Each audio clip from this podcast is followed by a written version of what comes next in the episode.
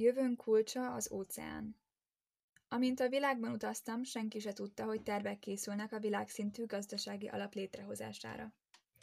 Amint az egyház növekedett, és a missziók száma emelkedett, a tevékenységhez hirtelen sokkal több anyagi forrásra lett szükség.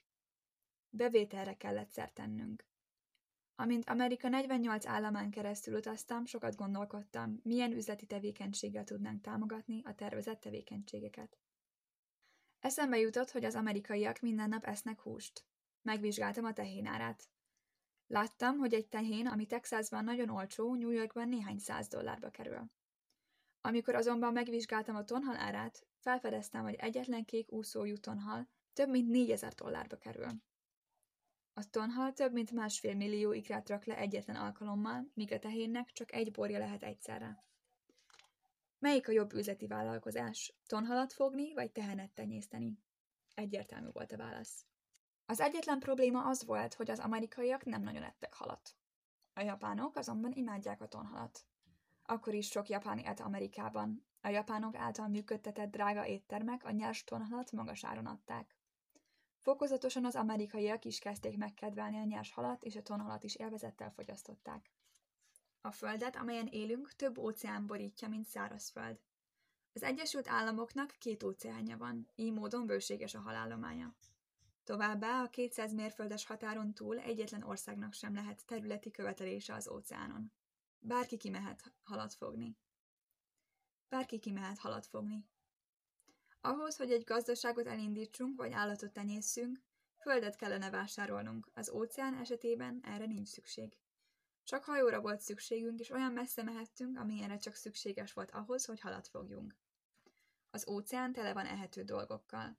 Az óceán felszínén pedig ott a pörgő hajózási ipar.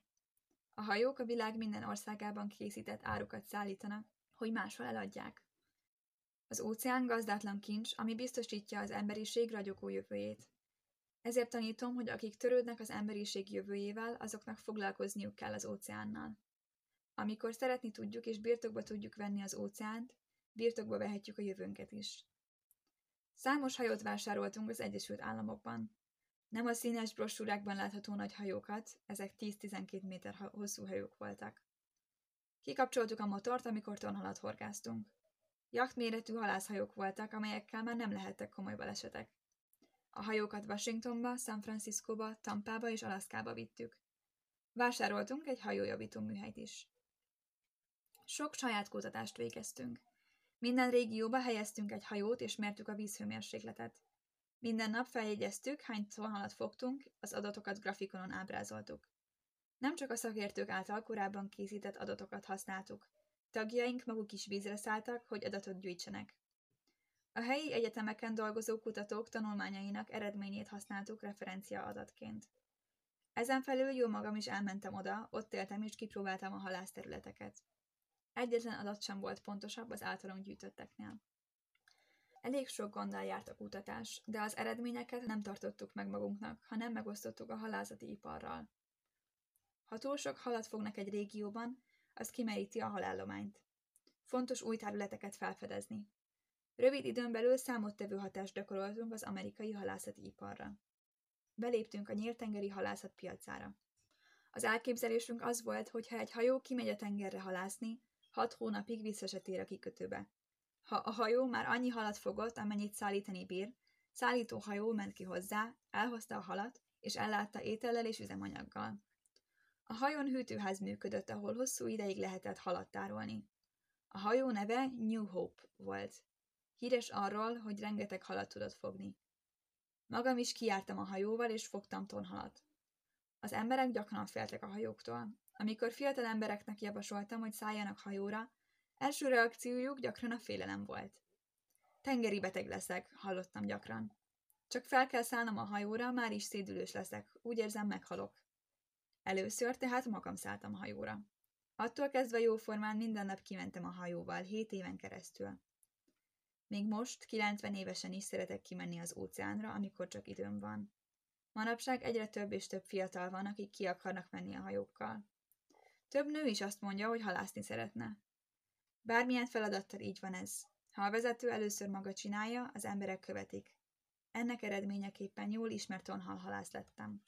Kevés haszna lett volna azonban annak, ha csak kifogjuk a tonhalat. El is kellett tudnunk adni megfelelő áron. Tonhal feldolgozó üzemet hoztunk létre, és mi magunk is értékesítettük a tonhalat.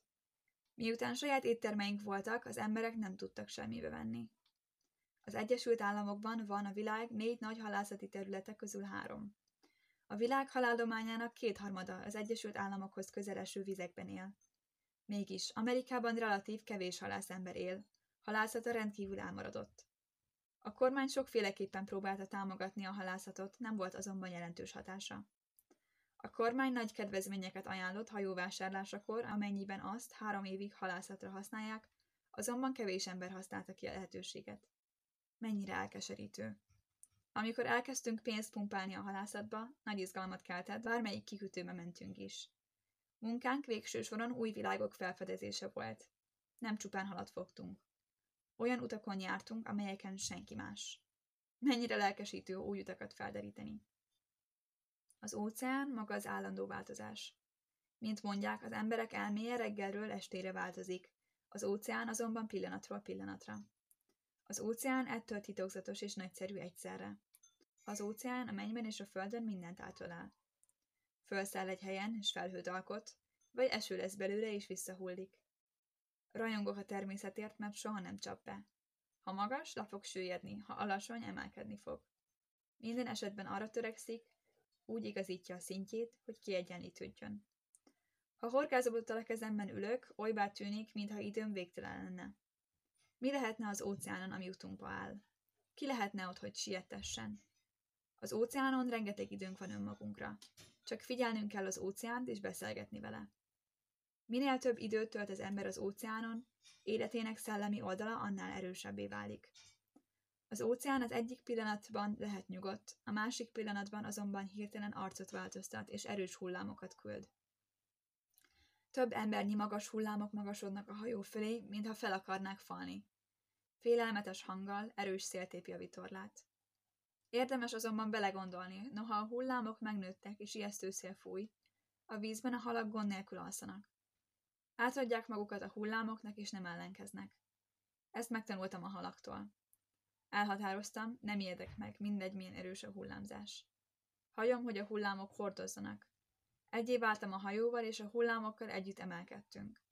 Amikor elkezdtem így élni, szívem sohasem remegett, bármilyen hullámok jöttek is szembe.